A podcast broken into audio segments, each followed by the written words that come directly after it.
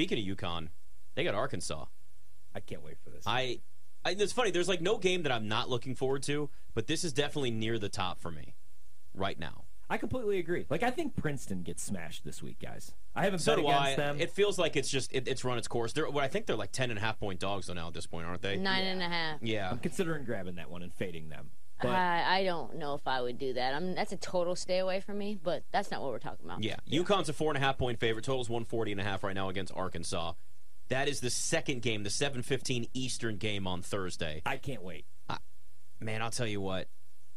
Connecticut is playing like a national champion now, which at the beginning of the season, that's what we were talking about. They're they're a, just a dominant looking team right now, and Sanogo is an absolute monster, a monster. Yeah, solid. I, I bet them to win. I did bet them to win the title. I know I lost some of the value, but I did. I, I did do it. I- I'm excited to talk about this game because I feel like I'm on the wrong side. I know I'm on the opposite side of you, kind of, but not really. So I took UConn on the uh, money line here, and I grabbed that on Sunday or on Monday morning right away. They've won eight out of ten games. I, I'm with you, Nick. I have them in my final four uh, in one bracket. They're shooting 45% from three point land in this tournament. They look really good right now. They play up to their competition, which I really like. Even I'm not the biggest trends guy, but they're five and one against the spread in their last six games against teams with winning records, which means something to me because they get up for the big games. Because I completely agree. You know, earlier on we were talking about it looked like mid-season they got bored. Like they got off to a really hot start, and then it seemed like they got bored. I just I don't know about this matchup because when Arkansas plays up to their potential, they have two potential lottery picks. They just have dudes, and UConn like they don't they don't really send teams to the foul line. I just don't know how this matchup works out because Arkansas really relies on going to the rim, getting fouled, getting to the charity stripe, and UConn just doesn't put teams on the on, on the on the free throw line. So I don't know how they get buckets here, but I do like UConn here. I, I'm I'm to stick with them. What do you got, Trysta? Yeah, the thing that I, I think about in this game is really just coaching. Eric Musselman finds ways to make things really difficult for you. We talked about Jordan Hawkins, how important it's going to be for him to light it up from three. Now, th- this team, I really, really like Anthony Black, and more so Jordan Walsh, I think, who's a freshman, is just a lockdown defender. So I'm curious about that matchup. I'm curious how the, the center sort of like, because Makhi Mitchell's their center for Arkansas. Very undersized. Is he going to be matched up against Sanogo, or are they going to put this kid Clingan in, who's a seven-two player? Like, I think maybe you'll get more Clingan. Maybe you'll have Clingan and Sanogo in at the same time. But at the uh, uh, the one thing that I can say is four and a half feels like too many. That's Well, it. That I- just that just feels like too many. And I agree. Like what scares me the most now that I can hear myself, UConn they run like half of their offense through the post, ten percent Yep. of their Yep. offensive possessions, and Arkansas is top fifteen defensively in points per possession allowed on post ups.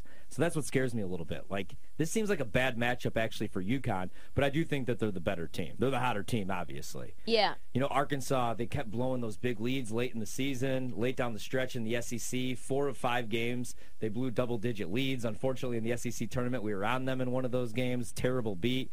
I think the under's a good look here, too. I agree. But I like UConn on the money line. I played it pretty small. Now the price is kind of out of hand. I might actually buy back some Arkansas four and a half, some five. I think that this is going to be a game that comes down to the wire just because they match up so well with each other. I'm concerned about Nick Smith. Does he play? Is he even like? With I don't it? think they play. I don't think they play him much. I think that's that's a big loss for them. Somebody you thought was going to be a big Barely return. played him in that last game. right? Like when they get him back, you thought that was going to actually be a difference maker for them, and it, that hasn't been the case. The the thing too, though, I mean, UConn shooting the ball well from three, 22 of 47. They're really good at offensive, cleaning the offensive glass, getting second and third opportunities at times, and then Sanogo again. I mean, the guy's at what 39 points combined in his first two games. Had 13 rebounds and a block against Iona, Yeah. another eight boards and a block against St. Mary's. Now I understand this. Arkansas is different than those two programs. I understand that. But this is somebody that's on a on a complete tear right now, No, and a team right. that's found an absolute rhythm. I mean, so is Arkansas. Arkansas certainly played well too. I, I kind of give UConn the edge, but it's this is one of those games where yeah, you can you can kind of go either way. It's less about like with the Michigan State game, you felt like oh, there, there's a lot of confidence in Michigan State on the the Izzo side of things. This is more about it's less about the coaching for me. Though Musselman, yes, does have a resume to make you feel confident in what he can do in tournament games. but it's just more about the way these two teams are playing right now, where this feels like it could come down to like a one possession game. I mean, that's a good point. Uh, they, they step up in class here, but they have a plus 29 rebounding advantage these first two tournament games. They look really good right now. The thing that I might live bet this game too, like look for a better number to see how it's officiated. Remember Yeah. Arkansas Yeah. against Gonzaga last year? Chet was in foul trouble. Like that's why they knocked him out of the tournament. Chet couldn't play because he couldn't stay out of foul trouble. He was on the bench the majority of that game. And like I said, like Arkansas, they rely on getting to the free throw line. So I want to see who's getting the whistle because UConn, they send teams to the free throw line outside the top 100. They just don't really foul. Like they don't send teams to the charity stripe. And Arkansas does a really good job of getting those whistles. So we'll see how they Yeah, officiate and this game. on the other side, when they played Kansas, you saw Makhi Mitchell foul out, Yeah. and so that was when it got really dicey. Is they had to go to their second and third guys in, in down low, and you're thinking to yourself, okay, like is that Brazile going there, or like you know who was really good for them that had only I think four points in the first half, had 21 in the second half, is Davonte Davis. Mm-hmm. He was the one who stepped in for Nick Smith. Nick Smith sitting on the bench in his feelings, completely neutralized. And we know that he's been highly touted, seen as like the kind of the chosen one on this Arkansas team, and is now basically not really a, a contributor at all. Is was that a flash in the pan for Davonte Davis? Or is he someone that you can rely on to, to score along with Ricky Council? Because Ricky Council and him together were kind of a one two punch. I think he could get it done. To be honest with you, like he played 33 minutes per game. He gave you double figures, 11 points. He gave you four four rebounds. I think when he takes on a bigger role, like he can be that guy. And I love the ball in Ricky Council's hands. Like when you need a big Good bucket, mid range player. there's no moment too big for him right now. Led the team in scoring this year. Really like him. I mean, they got guys, but I, I think this is going to be a close one. I really do. It, it's an uh, it's going to be an ugly, ugly game in my opinion. I, I like your idea too of live betting, Yeah. and I, I really like that in some of the early games. I did that and came out, you know, on, on top in, in multiple games where I just sat there, and it's some it's sometimes it's the officiating, but it's also the pace. Like I want to see how the game's played, and for some teams, you know, that matters more than others, or how are, are outside shots falling early on. Like so, for example, listen, you go to the next game. We're talking about FAU and, and Tennessee it's a completely different matchup in terms of like Tennessee's a five and a half point favorite. Get that? The total actually went down slightly now, one twenty nine and a half. It was one thirty uh, and a half a little bit earlier, but FAU is a big three point shooting team.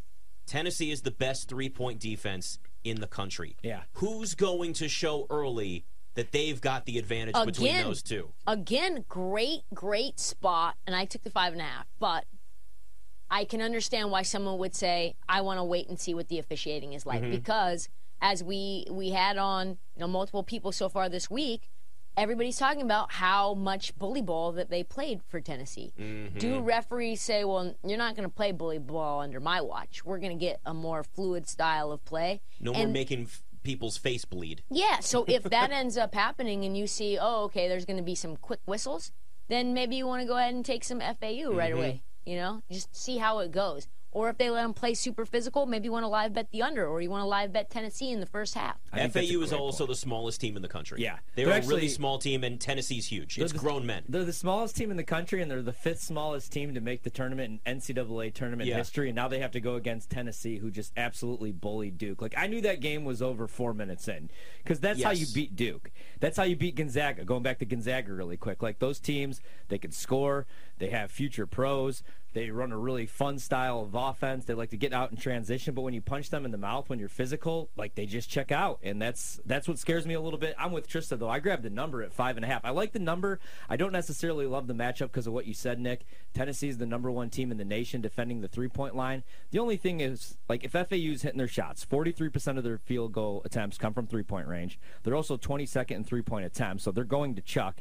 The only thing that makes me feel okay about that is just how bad the three point shooting was in the SEC this year, other than Alabama, the worst three point shooting conference in the country. So, yeah, they're the best team defending the three point line, but they also defend the three point line against the worst three point shooting conference in the country. Yeah, so, how how good are they? Exactly. But also, how good is FAU? You know, they haven't played any top 50 team in the country except for Memphis in the first round, and Memphis was all banged up in that game.